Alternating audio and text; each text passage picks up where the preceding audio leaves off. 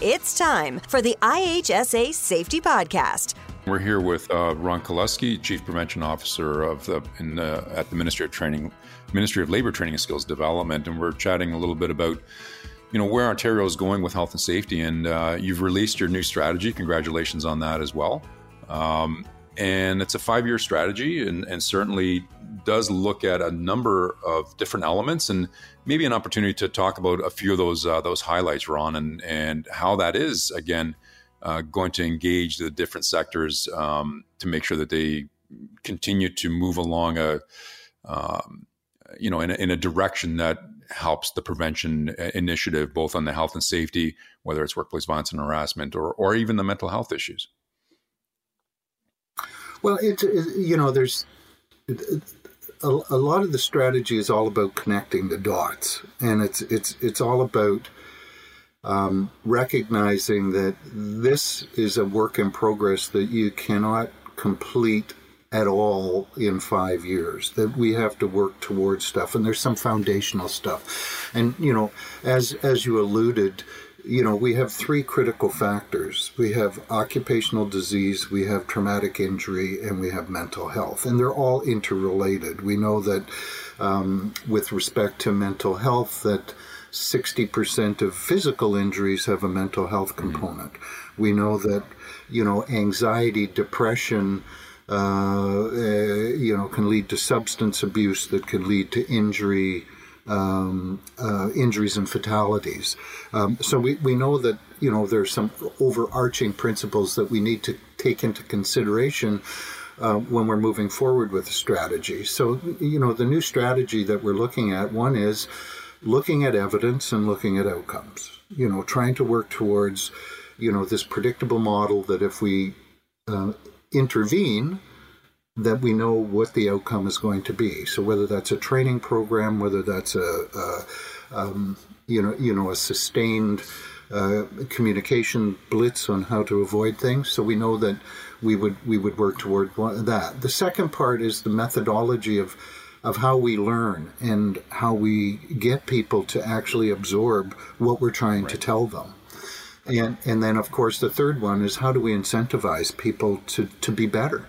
And we, you know, we know through programs like COR that um, uh, not only is it an incentive to be able to bid on jobs and to work with buyers of construction where they too can influence their supply chain, but we also know that if we can uh, incentivize and the work that you've done uh, and we've done collectively with the WSIB to help people uh, aspire to COR through incentives um, and then once they achieve it, what is what is the recognition value of that? Um, if we can get more people engaged in that, uh, big companies influencing their supply chain, buyers influencing their supply chain, we get more support for this health and safety model. And then the last one, of course, is to to look at how we do. Um, how we work with our small business and small business associations to get to those hard to reach, hard to serve areas. And, you know, what we want to get out of this strategy, prevention works, is in fact that, is to get the message out, message out that prevention does work. And there is an economic benefit as well as, you know, a benefit to helping our our workers get home safe and and reduce right. injury. And, and, we've time. seen through the pandemic uh, the necessity for different ways of doing things, and delivering health and safety training is one of them. Um, you know, the move to virtual instructor led and uh, the move to more acceptance of e-learning uh, and the move to distant consulting and that kind of thing. Um, so we you know i know your your strategy also points to again improving that communication improving that opportunity for businesses small businesses in particular to to get on board. So uh, i think as a system we're certainly uh, engaged in moving in that direction as well as others. And and uh, we know that there's uh, again uh, influence from your office in, in moving everyone down that road. So that's that's a great opportunity.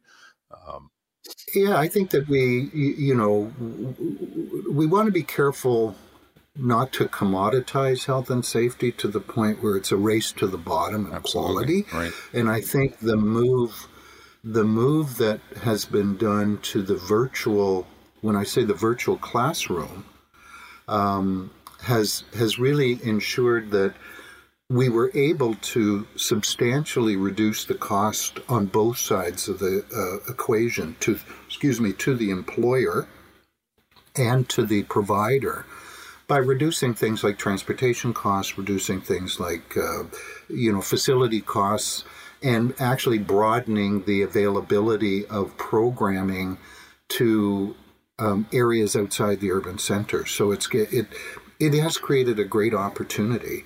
Um, where, where appropriate, I though. I mean, I think the, I think the key element there is where yeah. appropriate. I mean, we do a lot of high risk training, and it's certainly we're going to maintain yeah. that that in person contact for high risk training. Where it, oh yeah, we would we would never. Yeah, I, I, I was only talking about more of the theoretical right. side of things to do rather than the practical. Certainly, the practical side.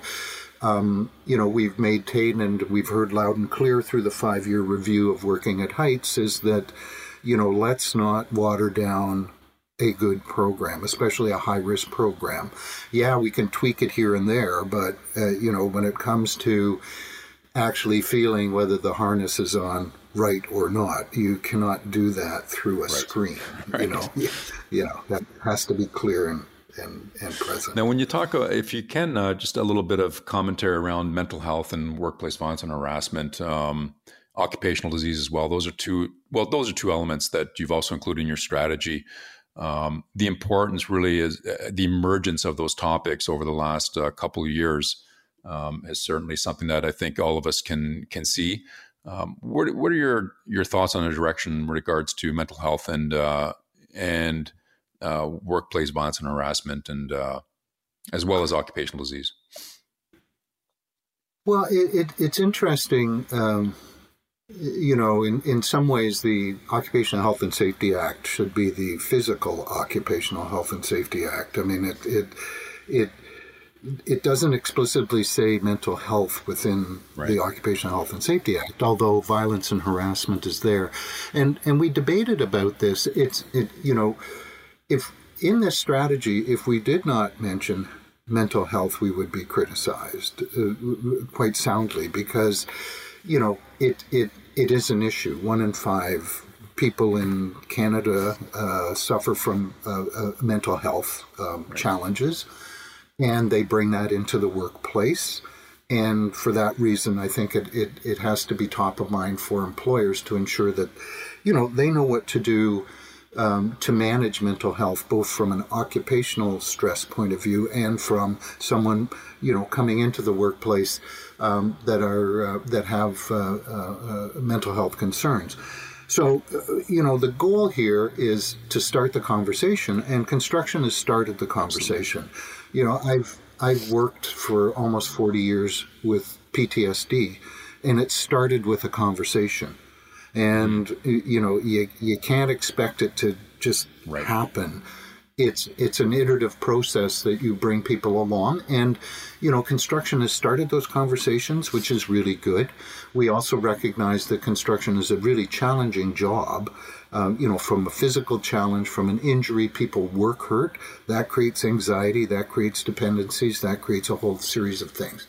Um, and and so we want to start the conversation and keep it moving. And you know we we see that there's leadership in the system like IHSA's collaboration with the um, um, uh, with ResCon and other yeah. the sister with ResCon and workplace safety uh, uh, services WSPS that that collaboration was really important and we also see in some of those high risk areas um, you know, the, the need to start looking at um, uh, occupational disease, and particularly, you know, construction. When when uh, the study came out out of Cancer Care Ontario, you know, on the burden of cancer on businesses, there were four cancers that were identified. Well, you just described the construction mm-hmm. industry, right? That's, you know, diesel particulate and and uh, um, inhalation, skin solar, those type of things. So. Um, we just it, it it's a, a, a fairly substantial cost to the system. Um, we're working with the WSIB on establishing a more structured system uh, for not only monitoring occupational diseases, uh, but also you know working diligently to bring the curve down. And you know, we got to start now from a prevention point of view to deal with issues emerging 25 years right. from now. And it's been a, it's been an effort. I mean, over the years, and some of those nagging ones are still things that are are are we can deal with today, and that's noise. Noise is always a, such a significant issue within all the sectors that we serve, and and certainly um, the pandemic has has also shown us uh, other things that you know aren't clearly on the radar screen, and whether it's biological or other hazards, and again opens us up to um, that consideration. And I think as a system, I think we've done a good job in saying, hey, we need to look at not only the ones that we can see, the issues that can see from a you know the chemicals that we work with, but the ones that we can't see, and that just highlights uh, some of those lagging issues that you've just mentioned. Yeah. Well, the hierarchy of c- controls is a really good example. I mean, we, we were dealing with silica in trying to get people to wear masks, and and you know that was a challenge even outside of COVID. And you know, one of the things that came out of COVID was we did some pretty extensive behavioral insight studies into why people what you know why they didn't wear masks or why uh, you know there were you know challenges association with adapting to the rules and i think those information when it's when it's made public um, are going to be very helpful us to to help us structure mm-hmm. our programs to be able to see well why doesn't somebody wear hearing protection? Or why wouldn't a person cutting concrete wear a mask? You know is it that they think that uh, you know cutting stone is natural and natural things don't hurt you? It, you know it's like burning yeah. wood you know versus uh, you, you know so there's all kinds of you know canary in the coal mine stuff that's that's come out of COVID that will help us immensely. Right so, if you were to look at, um, again, we're with Ron Kelusky, our Chief Prevention Officer, who's again retiring at the end of September, and some final thoughts, maybe in regards to if you were to sum up your three and a half years and say, "Gee, this is these are the top one or three accomplishments of uh, uh, during your tenure of your office of the this Ministry of Labor Training and Skills Development." What, what would you? What would you? I'll put you under the gun on this one. What would you say are your top one to three accomplishments? Um, getting i think the first one is getting people to recognize that you know health and safety is a system and it's it's well it's still i think last count over 850 people that are in the business of providing health and safety. It was getting people to realize that um, the ministry of alone can't can't do it all.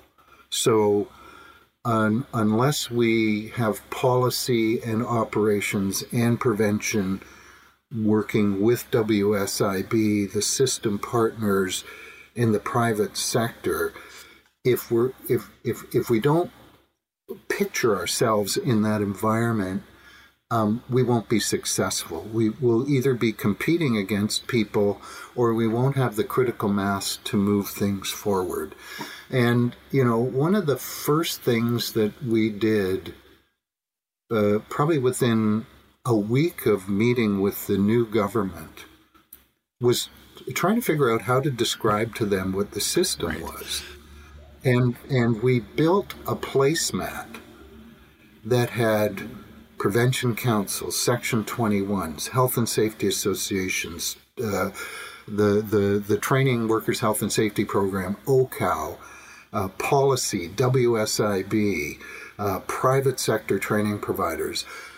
We put it all on a piece of paper that said, look, this is a complex system.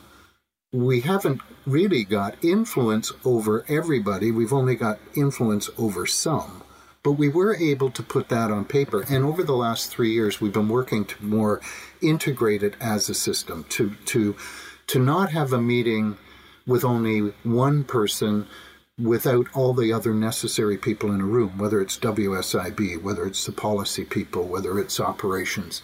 Um, uh, so, so that's one of the the successes. The other one I think was was starting the conversation about improving our ability to capture information um, to be able to start moving towards um, a, more of an outcome sort of epidemiological uh, uh, approach to health and safety where we understand why things happen um, and we're able to pinpoint and target what we do, whether through risk assessments, the, uh, the root cause analysis, the sex, success that we've had in things like the trucking, the mining, you know, the, the residential construction and roofing, and and you know, focusing on not only the top 10 things that are occurring, but what are the top four things that might be causing 80% of the problem versus a scattergun approach in, in how we do things.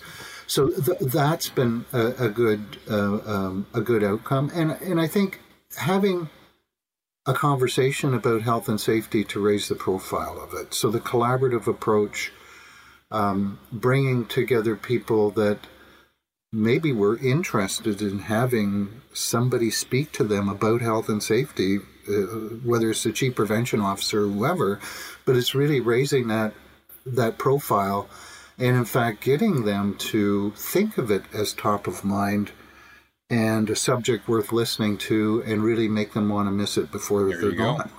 We're gone. And that's you know? that's a great uh, intro into you know your your work again. I just want to re- re- reiterate uh, the fact that you're you've been an advocate of that, and we want to thank you for that as you as you move on into retirement and uh, maybe some parting words as this chief prevention officer who's retiring after three and a half years to the not only our industries in the construction, transportation, and uh, and utility sectors, but overall in Ontario population in general. What what maybe is your kind of departing message in regards to health and safety that you want to leave us with?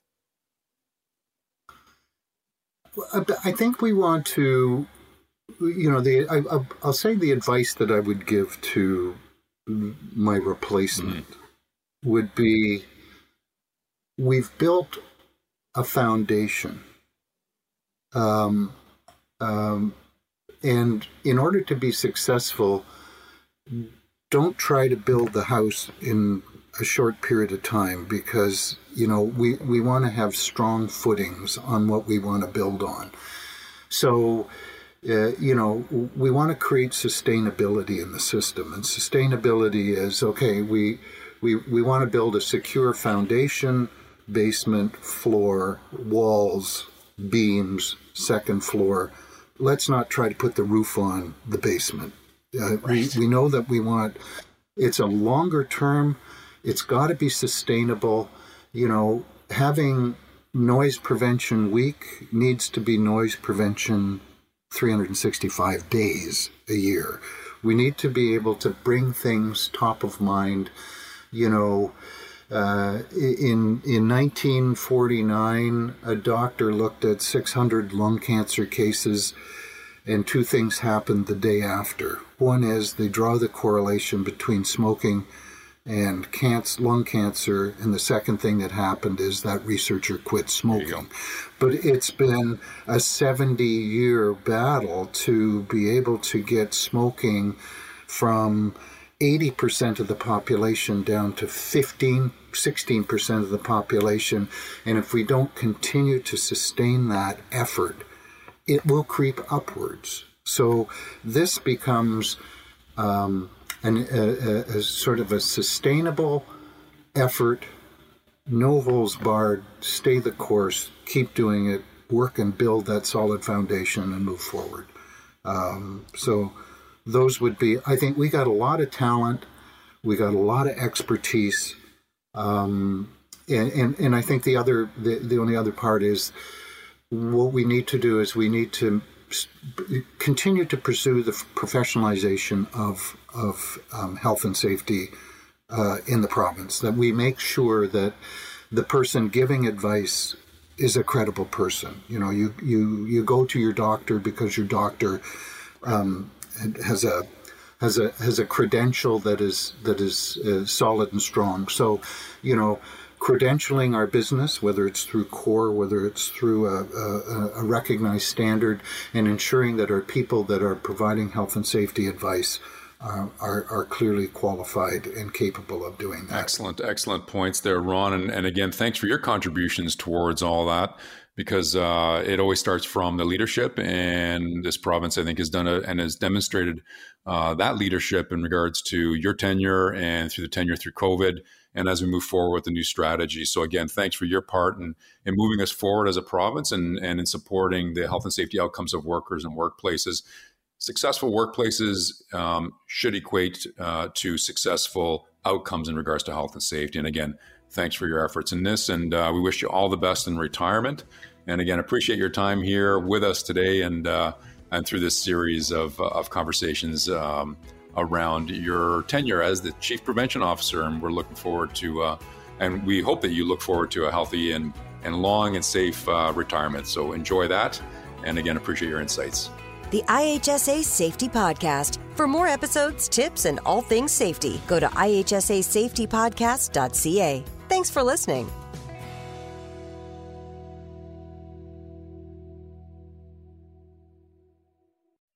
Start each workday by reinforcing awareness and control of hazards in your workplace with a five minute safety talk. IHSA's Free Safety Talks manual covers over 150 topics, such as personal protective equipment and traffic control, with more topics added all the time. Visit IHSA.ca to download your free IHSA Safety Talks manual today.